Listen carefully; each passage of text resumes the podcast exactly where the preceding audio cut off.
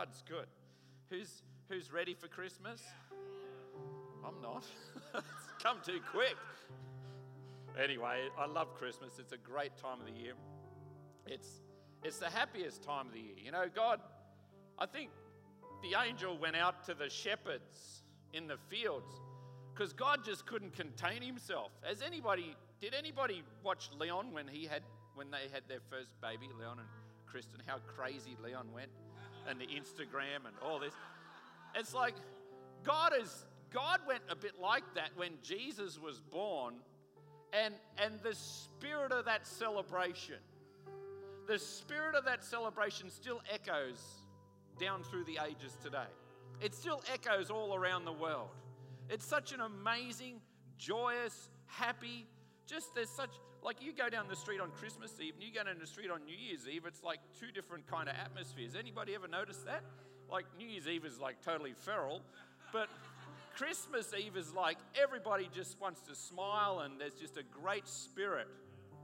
And I'm believing, along with um, the God, with um, Patrick when he prayed today, that same spirit, along with Leon in the pre-service, that same spirit of Christmas is going to is going to break through in this city. That spirit of joy, that spirit of gladness, that spirit of rejoicing, that spirit of lightness, not a spirit of heaviness, a spirit of lightness, spirit of praise, spirit of worship, spirit of thankfulness is just going to rise in people's lives all over the city. It's going to win. You know, the Bible says that the light shines in the darkness, but the darkness cannot put out the light. We're shining a light. Not everybody likes to have the light shined on them, but that's okay. They can run away if they want, but we're still going to shine the light. Because some people come into the light and they'll be set free. Bible says that when the light shines on you, that your, your, your deeds are exposed. And that's pretty humbling for pretty much everybody. But when we humble ourselves before the Lord, that's when we can receive from Him. So it's our job to shine the light, the light of His Word, out into the community, the light of the gospel I'm not ashamed of the gospel. It's the power of God.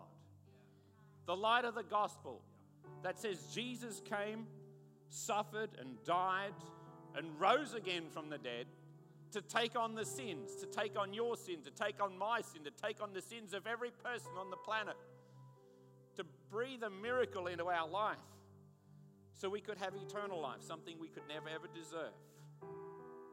He got us out of the bind. It's so wonderful. He paid the price. Ever gone to the checkout and got your groceries out and then you hadn't had enough money to pay for, for put a couple back? It's like that's how that's that's how we were. We we're caught, caught out. But he paid it in full. He's got the capacity. He's the only one. He was announced before the foundations of the world, the Bible says. In the book of Genesis, just after man had failed and things were looking grim, God said, But you're going to crush his head.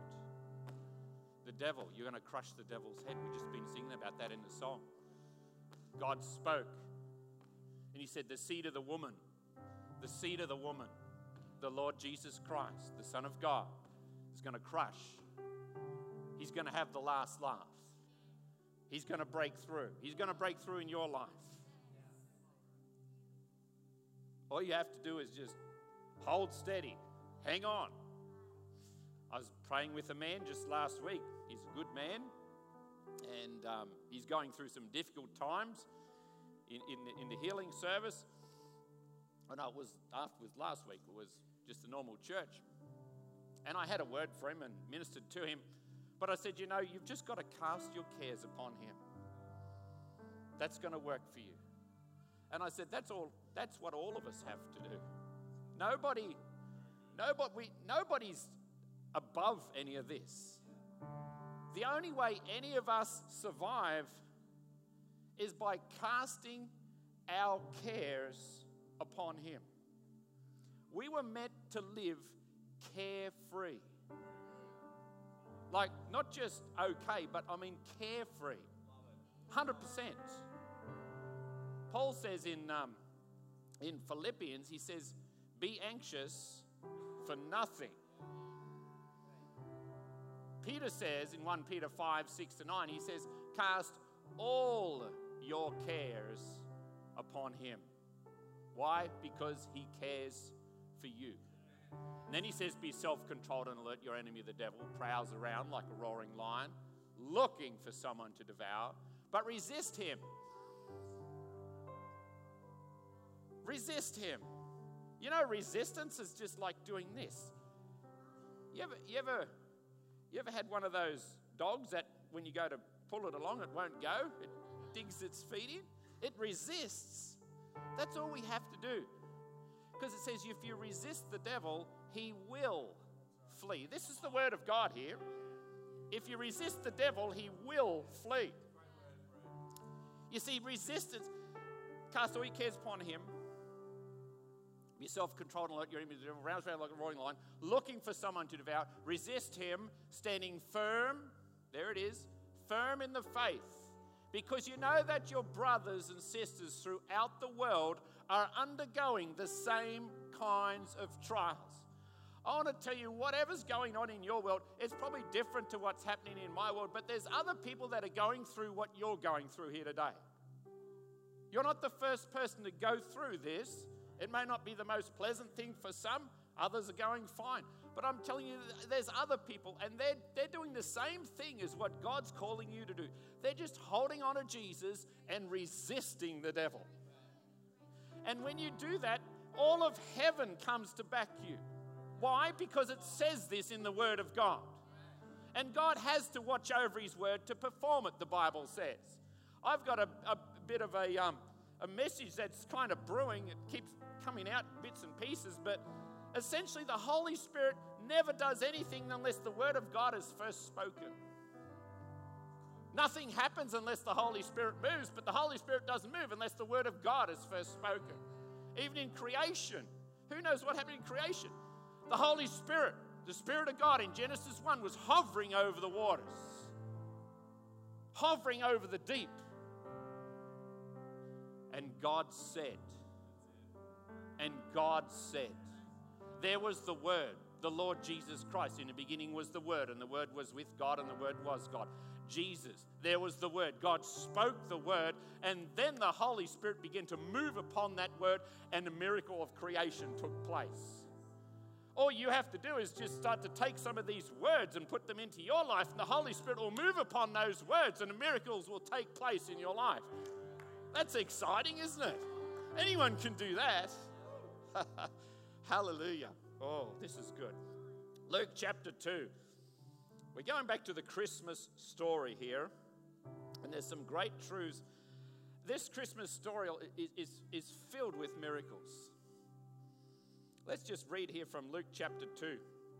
And this is in our series that we're currently on called A Full House.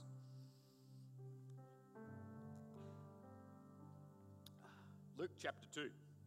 In those days, a decree went out from Caesar that all the world should be registered or taxed. Amen. Things haven't changed. That was the first registration of the governor of Syria. And all went out to be registered, each to his own town.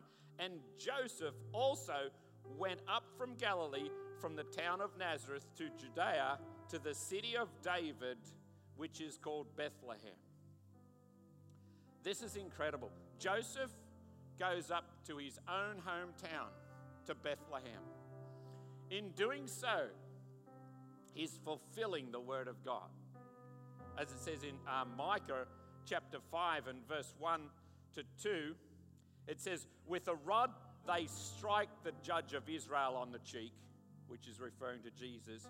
But you, O Bethlehem, who are too little to be among the clans of Judah, for you, for out of you shall come forth for me one who is the ruler of Israel.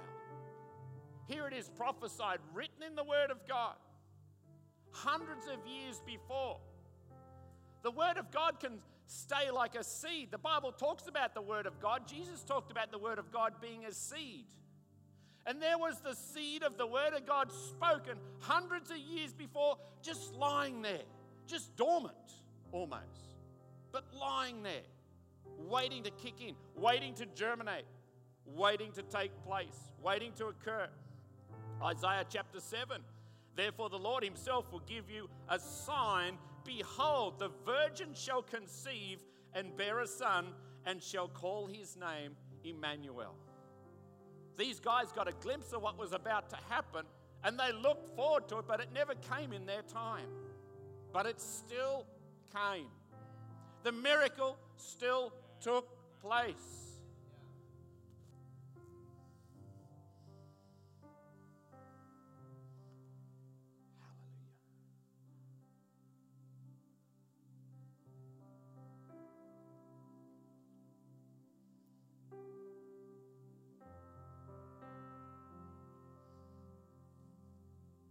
Then we go into chapter 7, uh, verse 7 rather. It says, And she gave birth. Verse 6, let's go there. And while they were there, where? Where were they? They were in Bethlehem. While they were there, where were they?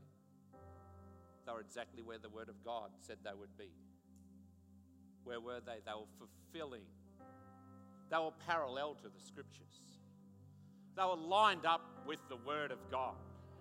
They were walking step in step with what the Word of God had said, even though it had been stuck in the ground, in a dry ground where it hadn't grown, where nothing had taken place for hundreds of years. It seemed like it was never going to happen.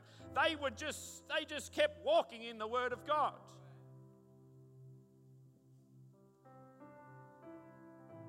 And while they were there, the time came for her to give birth. the time came, people. The time came for the miracle to happen. The time came when the seed exploded and they gave birth. Amen. That wasn't meant to be funny, but that's okay.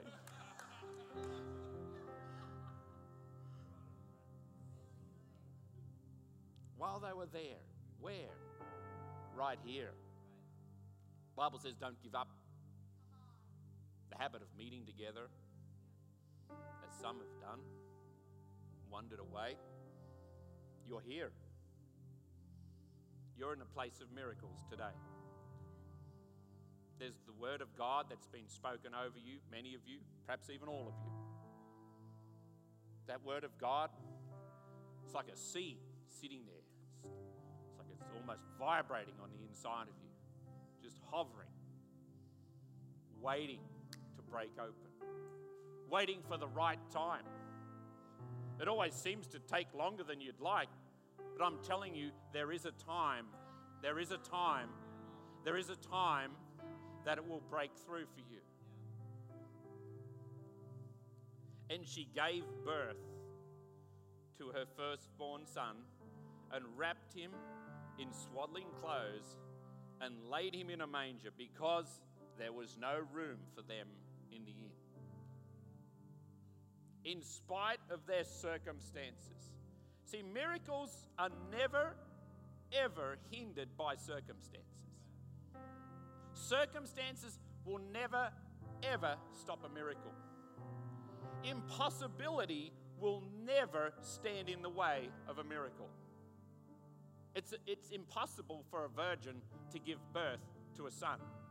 It is scientifically, medically, in every, in every way known to man, it is absolutely impossible. There are rare occasions, very, very rare, where virgins have been able to conceive a daughter. I don't understand how that works, but scientific people do. It's a very rare thing. They're not always, they're not always um, normal. There's sometimes there's problems but they can't conceive a son. It was a miracle of miracles. And that was the worst possible place to be having a child. For a start, they were having to travel days in late term pregnancy to pay their taxes, would you believe? a most worthwhile, mundane, waste of time, waste of money thing you could ever have to do. And then they go all this way, and then they're shut out of the out of the inn. There's no room for them in the inn. They finish up in a cattle stall out the back. It's like you can't get any lower than that. But I'm so glad Jesus was born in a cattle stall. And I'm so glad that Jesus, when he was born, the first people they told was a bunch of shepherds in the fields nearby. You know, the shepherds, they felt quite at home in the cattle stall.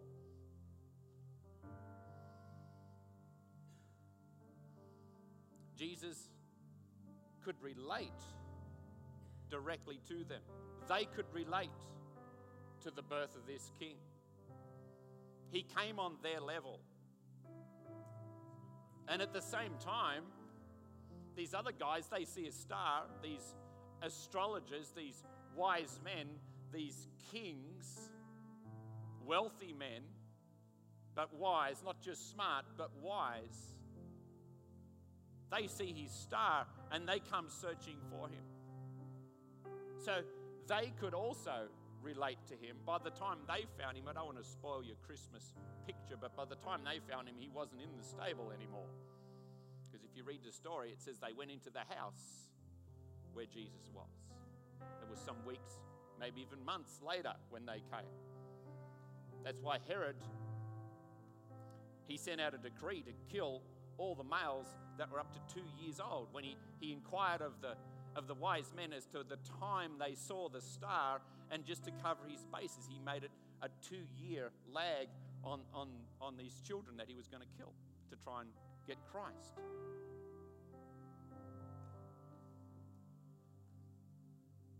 But God knew it was his plan, it was his miracle. Miracle's going to happen. And we read the story of the Christmas activity. Even in the Gospel of John, you might say, well, where is it in the Gospel of John? I'll tell you when I can find it here. In John chapter 1 and verse 12, it says,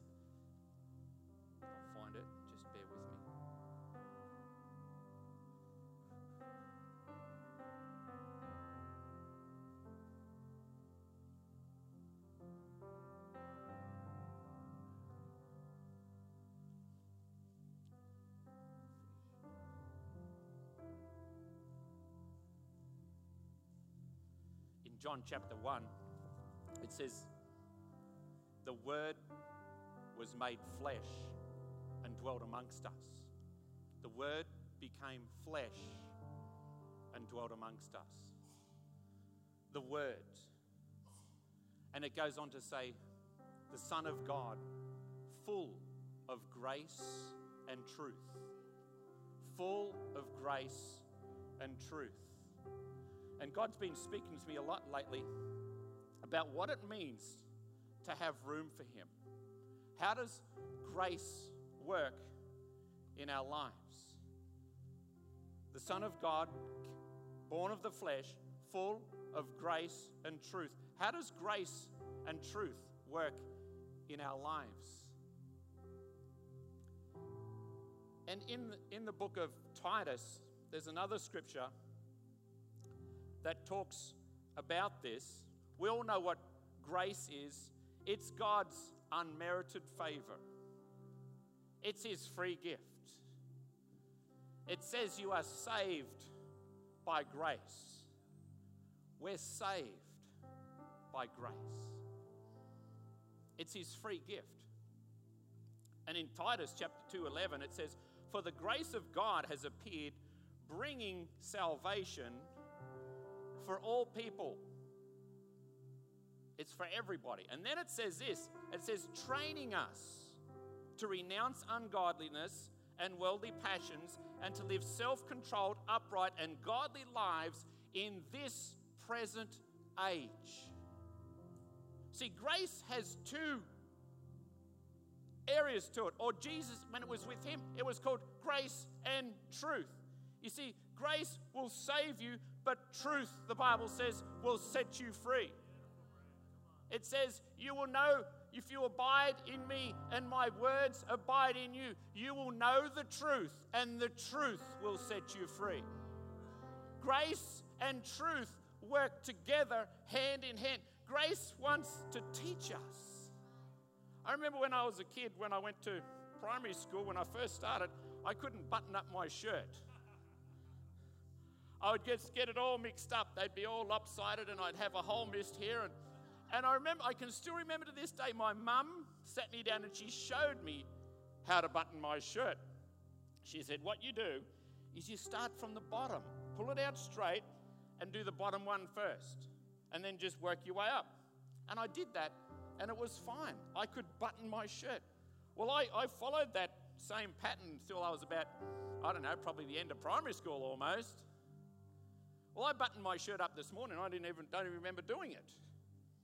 I did it subconsciously because I've been taught. Now it comes. Now it just there's other things I'm still learning. I was in a with a group of pastors recently, and one new guy was there, and he says, "Oh, I'm Pastor so and so." He says, "I've still got my trainer wheels." And this other guy who's been a pastor for 50 years, he said, Well, I still got mine as well. It's the same for everybody. We're, we're all on a path. We're all on a pathway. The truth sets you free. In John 8, so Jesus said, If you abide in my word, you are truly my disciples. You will know the truth, and the truth will set you free. Psalm 112. It's an awesome psalm. Praise the Lord. Blessed is the man who fears the Lord, who finds great delight in his commands. His children will be mighty in the land. The generation of the upright will be blessed. Wealth and riches are in his house, and his righteousness endures forever. Even in darkness, light dawns for the upright, for the gracious and compassionate and righteous man. Good will come to him who is generous and lends freely, who conducts his affairs with justice. Surely he will never be shaken. A righteous man will be remembered forever. He will have no fear of bad news. His heart is steadfast, trusting in the Lord. His heart is secure. He will have no fear. Blessed is the man who delights in the law of the Lord. You see, the problem I have is like, I want to get better. I want to, who's with me? I, I want to be taught. I want, I, want to, I want to move ahead. I want to get over the hump. But I don't seem to be able to do it. I know God's given me the grace to be able to do it. I know He's I know He's forgiven me even before I've made the mistake. It's already forgiven. That's the truth. There's no condemnation. I know His grace. You can't. I heard one guy go say, "You can't out sin grace." It's true. Where grace, where sin abounds, grace abounds all the more. But at the same time, I want to. I want to take hold of grace as my teacher, because I, I kind of think that the level that you can take hold of grace as your teacher is like the same level you can take hold of grace for your freedom. And there's no condemnation. You know, because then your conscience is right. See, you can take grace and you're like, yeah, I be-, but your conscience is kind of not, you know what I'm saying? It's not quite balanced. Grace wants, and here's how grace teaches us through the word, but we're not, we're not like beating ourselves up with the word. I believe all we have to do is what Jesus said is abide. Abide in the word. Sure, that means being obedient as much as we can. But abiding in the word is different to just having it as a bunch of rules in front of you. Abiding in the word is just is just surrendering to it. Let's just see what Mary did. She set the example. The angel comes to her and he says all these crazy things. You're going to become pregnant. She says, Not in these trousers. Sorry, that's not going to happen. He says, he says, No, you're going to become pregnant. All these things. A virgin is going to give birth. He's going to be the Son of God, the Savior of the world. And she's freaking out. But then at the end of it all, she says this Behold, I am the servant of the Lord. Let it be to me according to your word. Let it be to me. I'm telling you, people, the way you get freedom is you just simply submit yourself to the word of God. You say, like in Psalm 1, Blessed is the man who's not walking the counsel of the wicked or to stand in the way of sinners or sit at the seat of mockers, but his delight is in the law of the Lord. And on his law he meditates day and night. He's like a tree planted by streams of water. I'm telling you, when you sit under the word, when you invite the word into your life, it'll change your life. It'll set you free. The truth will get on the inside of you. Is that helpful for some people? You don't have to try and tick all the boxes. Just let the word come upon you. And it says, even in this present age, that first scripture I quoted you, in this present age, like that stuff out there is so contrary to the word of God right now. It's out of control. Even in this present age, sit under the word. Let the word shine. Let our light shine. Amen. And there was one guy in this story who shut Jesus out. They shut him out of the temple. They shut him out of the inn, rather. They shut the door. They said, There's no room for you here. You see, the, the degree that you make room for the word is exactly the same degree that you make room for Jesus. Because he is the word. The degree that you allow the word to rule is the degree that Jesus is this making sense? Is this, is this everybody agreeing with me? The degree that you surrender to the word is the degree that you surrender to Jesus.